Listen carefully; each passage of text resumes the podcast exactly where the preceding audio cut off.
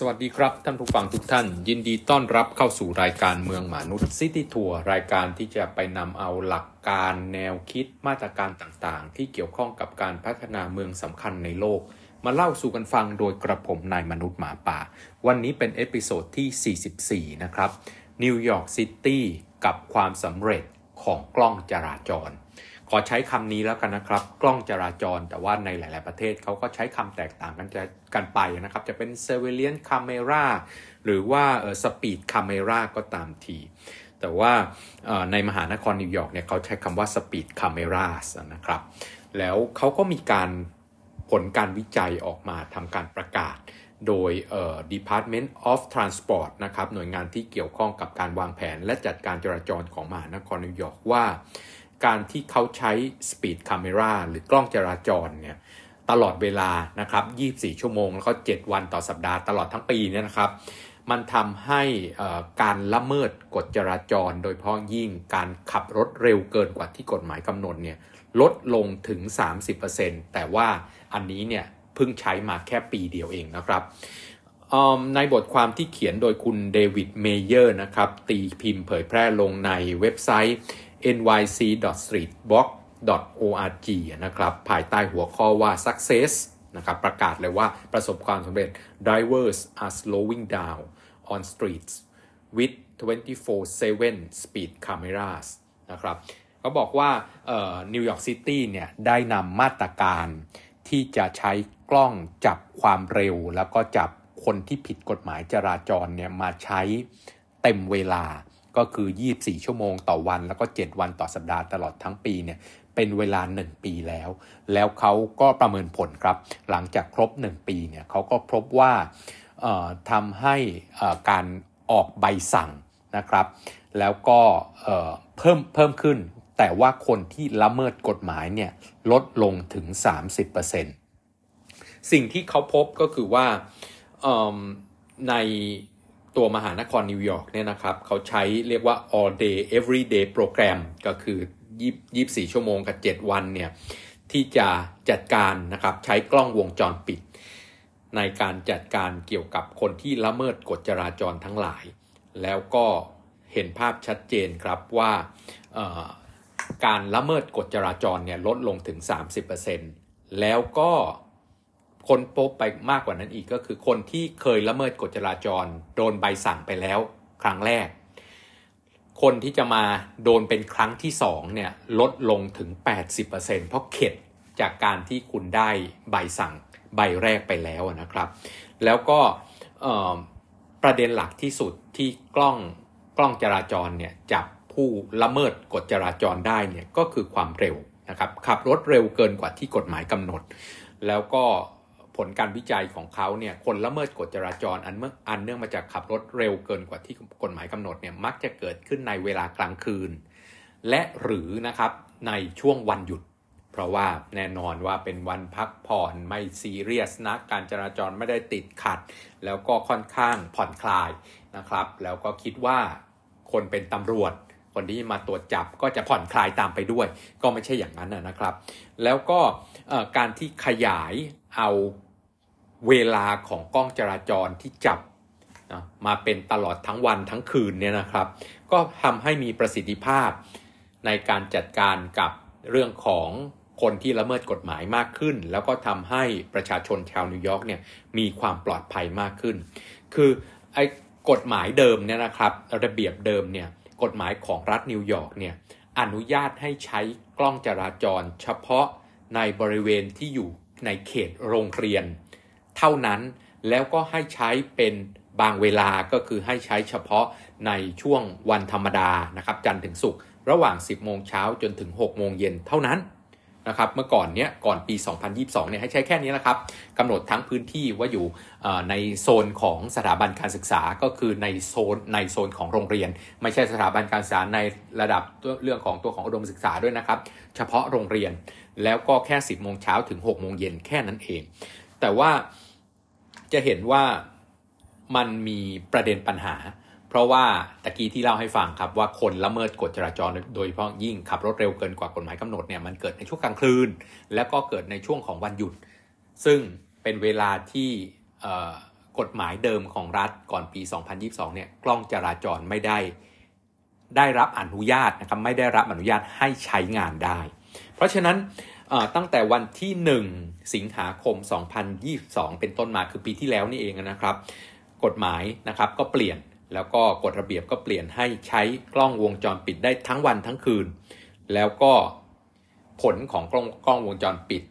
เพื่อจะตรวจจับผู้ละเมิดกฎจราจรเมื่อผ่านไป 1 ปีเนี่ยได้ผลดีเป็นอย่างมากโดยเฉพาะยิ่งเรื่องของละเมิดกฎหมายที่ว่าด้วย ความเร็วนะครับในพื้นที่หลาย ๆ พื้นที่เช่นในย่านของแมนฮัตตันชื่อฮูสันสตรีทนะครับผู้ทำผิดกฎจราจรเรื่องของขับรถเร็วเกินกฎหมายกำหนดเนี่ยลดลง 96%ใน North Conduit Boulevard ใกล้ ๆ กับสนามบิน JFK เนี่ยลดลง 74%แล้วก็ในย่านของบรอนซ์นะครับ Bruckner Boulevard ลดลง 68% การลดลงของอการละเมิดกฎหมายว่าด้วยความเร็วนะครับ มันเป็นประเด็นสำคัญที่ทำให้ประชาชนหลาย ๆ คนไม่ไม่พอใจเป็นอย่างมากนะครับ เพราะว่าหลายครั้งหลายหนก็มีการวิพากษ์วิจารณ์ลงในสื่อออนไลน์ต่างๆ ว่าขับรถโดนกล้องวงจรปิดจับนะครับในช่วงเวลาที่ตอนเวลาตีสี่ ในช่วงใกล้ๆสถาบันการศึกษา ใกล้ๆตัวของโรงเรียน ซึ่งเขาก็บ่นว่าแล้วในช่วงเวลาตีสี่เนี่ยมีนักเรียนมาเรียนเหรอทำไมไม่สามารถจะขับรถเร็วได้ ในพื้นที่ที่อยู่ใกล้เขตของโรงเรียน ก็โดนประชาชนนะครับคอมเพลนหรือว่าได้ร้องเรียนนะครับ แล้วก็บ่นตามสื่อต่างๆ อยู่เป็นจำนวนมาก แต่ว่า ข้อมูลมันชัดเจนครับ ขับรถเร็วเกินกว่าที่กฎหมายกำหนดเนี่ยมันนำมาสู่อุบัติเหตุ ที่บาดเจ็บสาหัส และจนถึงขั้นเสียชีวิต เพราะฉะนั้นข้อมูลในผลการศึกษาเนี่ยบอกว่ายิ่งความเร็วเพิ่มขึ้นเท่าไหร่ เมื่อเกิดอุบัติเหตุเนี่ยก็มีโอกาสที่จะมีผู้เสียชีวิตอันเกิดจากอุบัติเหตุนั้นเสมอนะครับเเขาพบว่าการขับรถเร็วเนี่ยมีผลถึงหนึ่งในสาม ของหรือเป็นต้นเหตุถึง 1 ใน3นะครับของผู้เสียชีวิตอันเกิดจากอุบัติเหตุทางท้องถนนในประเทศอเมริกาในปี 2021 นะครับการที่มีกล้องวงจรปิด หรือที่เรียกว่าตัวของกล้องจราจรทั้งวันทั้งคืนเนี่ยเป็นผลนะครับมาจากความต้องการที่จะลดความเร็ว หรือก็ลดผู้ละเมิดกฎหมาย อันเนื่องมาจากการจำกัดความเร็ว แล้วก็ลดการเสียชีวิตอันเกิดจากอุบัติเหตุทางท้องถนน ตัวนี้เนี่ยมันเป็นประเด็นตั้งแต่ช่วงของเริ่มต้นของโควิดนะครับการแพร่ระบาดของโควิดแล้วนะครับการบาดเจ็บอันเกิดจากอุบัติเหตุต่างๆเนี่ยนะครับ ลดลงโดยเฉพาะยิ่งในพื้นที่ที่มีความเสี่ยงต่อการเกิดอุบัติเหตุสูง ก็คือพื้นที่ที่เกิดอุบัติเหตุทางรถยนต์บ่อยๆเนี่ยเมื่อเอากล้องวงจรปิดทั้งวันทั้งคืนมาใช้เนี่ย ข้อมูลของ DOT หรือว่า Department of Transportation ของเขาเนี่ยบอกว่าลดลงเป็นอย่างมากครับ เขาหยิบพื้นที่ที่มีอุบัติเหตุบ่อยๆนะครับ อย่างเช่นเทรมองเทรมองอเวนูนะครับในย่านของบรอนซ์เนี่ยอุบัติเหตุที่ทำให้จนถึงขั้นบาดเจ็บ และถึงขั้นเสียชีวิตเนี่ยลดลง 45%นะครับในย่านบุกรินนะครับ Kings Highway ลดลง 33%นะครับในย่านควีนส์ก็คือ Queens Queens Boulevard นะครับลดลง 16% แล้วก็ที่ Highland Boulevard นะครับลดลง 19%แต่ว่าก็ยังมีคนคัดค้านครับบอกว่าเมื่อก่อนเนี้ยก่อนจะมีเรื่องของตัวของ speed limit แล้วก็กล้องวงจรปิดเนี่ยถนนเหล่านี้มันก็ปลอดภัยอยู่แล้ว แต่ตัวเลขมันไม่ใช่นะครับ การที่ติดตัวของกล้องจราจรเข้าไปนะครับในปีที่ผ่านมาแล้วก็จากเดิมใช้งานเฉพาะ 10 โมงเช้าถึง 6 โมงเย็นในเวลากลางวันเท่านั้น แล้วก็ในช่วงของใกล้ๆเขตโรงเรียนเท่านั้นนะครับ เมื่อก่อนเนี้ยนะครับในเวช่วงเวลาเท่ากันเนี่ยออกใบสั่งได้แค่ 67,144 ใบเท่านั้นเอง แต่ว่าพอใช้กล้องวงจรปิดทั้งวันทั้งคืนนะครับ ขยายเวลาขึ้น แล้วก็ทั้งวันธรรมดาและวันหยุด แล้วก็ขยายพื้นที่ไปทั่วเมืองนะครับเขาออกใบสั่งใน 1 ปีเท่ากันเนี่ย ถึง3ล้าน7 2 6 0 81 ใบ แล้วก็ที่ผมบอกตอนต้นนะครับว่าคนที่โดนใบสั่งครั้งที่2เนี่ยลดลงถึง 80%คือโดนใบสั่งครั้งแรกแล้วเข็ด เพราะว่าโดนแล้วของประเทศเขานะครับ ปรับรุนแรงแล้วก็มีการตัดแต้ม แล้วก็ถ้ายิ่งด้วยความเร็วสูงเกินกว่ากฎหมายกำหนดไปมากๆเนี่ยพักใบขับขี่ขับไม่ได้เลยนะครับ แล้วก็มีผลต่อการไปทำงานมีผลต่ออื่นๆมากมายนะครับ ในภาพรวมเรื่องของประสิทธิภาพของการลดการเสียชีวิต อันเนื่องมาจากอุบัติเหตุทางรถยนต์เนี่ยนะครับ ก็ลดลงในปี 2023 เมื่อเปรียบเทียบกับในปี 2022 แต่ว่าตัวเลขที่น่าสนใจก็คือว่าผู้เสียชีวิตที่เดินเท้า แล้วก็ขี่จักรยานและขี่รถมอเตอร์ไซค์ไม่ได้ลดลงเลย อันนี้เป็นประเด็นที่น่าสนใจครับ ผู้เสียชีวิตโดยรวมจากอุบัติเหตุทุกประเภทยานพาหนะลดลง แต่จักรยานและมอเตอร์ไซค์กลับเพิ่มขึ้น โดยเฉพาะยิ่งอัตราการบาดเจ็บนะครับเเพิ่มขึ้น 2.2%นะครับในปีเดียวกันเมื่อเทียบกับปีที่ผ่านมานะครับในช่วงเวลาเดียวกัน เพราะว่าคนขี่จักรยานเนี่ยก็เรียกว่าอัตราการเจ็บ การบาดเจ็บเนี่ยเพิ่มขึ้นเป็นอเป็นออทามไฮเลยครับ สูงที่สุดเท่าที่เคยมีมา สิ่งที่เขาทำการวิเคราะห์ตรงนี้ก็คือว่า เพราะแต่ละเมืองเนี่ยไม่สามารถที่จะออกกฎระเบียบความเร็ว หรือกฎระเบียบในการจำกัดความเร็วแตกต่างกันได้ มันเป็นกฎหมายของ กฎหมายของมลรัฐมลรัฐเนี่ยออกกฎหมายรวมว่าในเขตชุมชนเมืองเนี่ยความเร็วต้องไม่เกิน 30 ไมล์ต่อชั่วโมง 30 ไมล์ต่อชั่วโมงแปลเป็น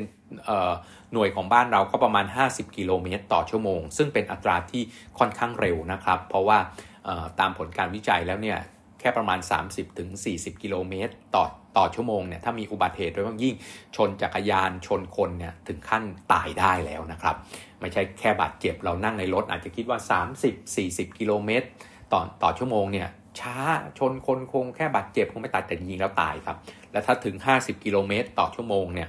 ก็โอกาสที่จะโอกาสที่จะเสียชีวิตสูง แล้วก็ยิ่งคนขี่จักรยานเนาะมาด้วยฐานที่ไม่มั่นคง2ล้ออยู่แล้ว แล้วก็มีความเร็วของตัวรถจักรยานเข้ามาประกอบอีก เพราะฉะนั้นการชนด้วยความเร็ว 50 กิโลเมตรต่อชั่วโมงหรือ 30 ไมล์ต่อชั่วโมงเนี่ยมันยิ่ง บวกไปกับความเร็วของตัวรถจักรยาน และความไม่มั่นคงของรถจักรยาน หรือว่ารถมอเตอร์ไซค์เข้าไปอีก ก็ยิ่งเป็นปัญหาเข้ามา เพราะฉะนั้นข้อเสนอของเขาบอกว่าการที่มีผู้บาดเจ็บและผู้เสียชีวิต จากคนที่ขี่จักรยาน และขี่รถมอเตอร์ไซค์มากขึ้นเนี่ยมันเป็นตัวชี้วัดที่สำคัญว่า มันมีความจำเป็นที่จะต้องให้แต่ละเมืองสามารถออก กฎหมายควบคุมความเร็ว หรือกฎหมายจำกัดความเร็วของตัวเองในบางย่านได้อย่างเหมาะสม เพราะว่าในหลาย ๆ พื้นที่นะครับ เช่นถนนอีกันฮิลโรดเนี่ยเป็นถนนที่มีอุบัติเหตุเป็นจำนวนมาก แล้วก็ถูกกำหนดด้วยกฎหมายรวมกฎหมายกลางของมรัฐนิวยอร์กที่ 30 ไมล์ต่อชั่วโมง ซึ่งมันก็นำมาซึ่งความเร็วที่เกินกว่าที่ควรจะเป็นลองนึกถึงนะครับ กฎหมายทั้งหมดไปทั่วในบ้านเราเนาะถนนวิภาวดี ถนนผลโยธิน ถนนสายหลัก ถนนสายอภิธานของเมือง 50 กิโลเมตรต่อชั่วโมงก็ดูค่อนข้างจะโอเคอยู่เนาะแต่ถ้าเป็นถนนซอยแคบๆที่รถแทบจะสวนกันไม่ได้ แล้วบอกว่า 50 กิโลเมตรต่อชั่วโมงมันเร็วเกินไปมากนะแล้วถ้าเป็นย่านชุมชนที่มีคนข้ามถนนอยู่เป็นจำนวนมาก หรือคนเดินเท้าคนขี่จักรยาน มียานพาหนะอื่นๆ เข้ามาปนอยู่ ค่อนข้างมาก มีทางข้ามมีต่างๆ และความเร็วยังถูกกาหนดที่ 30 ไมล์ต่อชั่วโมง หรือ 50 กิโลเมตรต่อชั่วโมง มันเป็นความเร็วที่สูง เพราะฉะนั้นไอ้กฎหมายกลางเนี่ยแน่นอนมันต้องมีอยู่แล้วว่าเป็น upper limit ไม่ให้เกินนี้ แต่เมืองแต่ละเมืองเนี่ยควรไปออกกฎของตัวเองได้ ย้อนกลับมาของบ้านเราครับ อันนี้ก็เป็นเรื่องที่ดูน่าสนใจ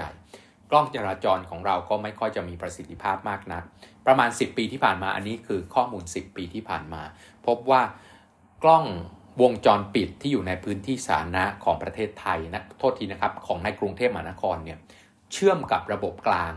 แค่ 23%ที่เหลือ stand alone ครับ stand alone แปลว่าการเก็บข้อมูลต่างๆเนี่ยอยู่ที่ตัวกล้อง ไม่ได้รวมเข้าสู่ศูนย์กลางทำให้ข้อที่ 1 จัดการตัวของระบบจราจรไม่ได้ ข้อที่ 2 คือไม่สามารถที่จะไปตามเก็บทุกอันเนาะคิดว่ากล้องมีหลายหมื่นกล้องอยู่ในตัวของกรุงเทพมหานครแล้ว เก็บเรคคอร์ด ไฟล์ต่างๆ ไว้ที่แต่ละเครื่องเนี่ยจะมาออกใบสั่งต้องไปแกะจากแต่ละเครื่องมานั่งดูเนี่ยคงคงทำไม่ได้นะแล้วอีกประเด็นหนึ่งก็คือเรื่องของกฎหมายการจำกัดความเร็ว เชื่อไหมครับว่ากฎหมายของบ้านเราเนี่ยยังใช้กฎหมายของถนนไฮเวย์เข้ามาใช้กับถนนที่อยู่ข้างในเมือง ผมยกตัวอย่างให้เห็นชัดเจนแล้วก็ไปสืบค้นกันได้สำนวนและคำฟ้องนะครับใน ตัวของคดีอุบัติเหตุร้ายแรงสองคดีเขียนเหมือนกัน ก็คือกรณีของออคนร่ำรวยที่ขับรถหรูชนตำรวจเสียชีวิตบนถนนสุขุมวิทแล้วก็ไปซ่อนในบ้านตัวเองเนาะตำรวจก็ไม่กล้าเข้าไป และตอนนี้ก็หนีไปอยู่ตัวของประเทศอังกฤษแล้วไม่ขอเอ่ยชื่อนะครับ บนถนนสุขุมวิทในบริเวณที่อยู่ ข้างในเมืองมีคนอาศัยอยู่ แล้วก็มีคนใช้ถนน อยู่อย่างแออัดนะครับ กับอีกเคสหนึ่งก็คือเคสของคุณหมอกระต่ายนะครับบนถนนพญาไทวิ่งเข้าตัวของอนุสาวรีย์ชัยสมรภูมิสำนวนและคำฟ้องเขียนเหมือนกันครับ ว่าผู้ก่อให้เกิดอุบัติเหตุ หรือคนที่เป็นจำเลยเนี่ยขับรถเร็วเกินกว่ากฎหมายกำหนด เกินกว่า 80 กิโลเมตรต่อชั่วโมง ท่านดูตัวเลขนี้นะครับ ตัวเลข 80 กิโลเมตรต่อชั่วโมง ยังเป็นกฎหมายเดิมที่เราใช้มานานแล้วกับถนนไฮเวย์หรือถนนสายประธานของประเทศ เมื่อก่อนถนนพญาไทเป็นถนนสายประธานของประเทศครับเป็นถนนชานเมือง ถนนสุขุมวิทนะครับทางหลวงแผ่นดินหมายเลข 3 เคยเป็นถนนนอกเมือง เคยเป็นถนนที่วิ่งเชื่อม ระหว่างกรุงเทพมหานครกับเมืองสำคัญของภาคตะวันออก แต่ในช่วงเวลาที่ผ่านมา ตั้งแต่ผมจำความได้หรือพ่อแม่ผมจำความได้ถนนสุขุมวิทท่อนนั้น และถนนพญาไทท่อนนั้นมันคือถนนข้างในเมืองแล้วล่ะแต่เราไม่เคยปรับแก้กฎหมาย เรายังยืนกฎหมายที่ความเร็วไม่เกิน 80 กิโลเมตรต่อชั่วโมง แล้วก็เขียนในคำฟ้องชัดเจนครับว่า 80 กิโลเมตรต่อชั่วโมง เพราะฉะนั้นอันนี้คือสิ่งที่เราคงต้องปรับแก้เป็นอย่างแรกควบคู่ไปกับการดึงข้อมูล หรือผูกข้อมูลหรือทำให้กล้องจราจรของเรา มีประสิทธิภาพอย่างที่มหานครนิวยอร์กเป็นเพื่อทำให้คุณภาพชีวิตและความปลอดภัยในชีวิตและทรัพย์สินจากการเดินทางของประชาชนชาวกรุงเทพมหานครและรวมถึงประชาชนคนไทยทั้งหมดรวมถึงนักท่องเที่ยวต่างๆ ดีกว่าที่เป็นอยู่ในปัจจุบัน วันนี้ก็ต้องลาไปแค่นี้กับเมืองหมานุด City Tour แล้วพบกันใหม่ใน episode ต่อไป สวัสดีครับ